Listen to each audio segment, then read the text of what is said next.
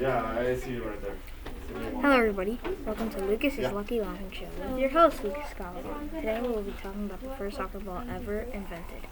The Yeah. first soccer ball ever invented was invented in 1862 and it was made of pig bladder and liver. Yeah, so in try- England, try more than it out. 2,000 years ago, rest- they were the first people to ever play So, the game okay, of football. uh, real quick.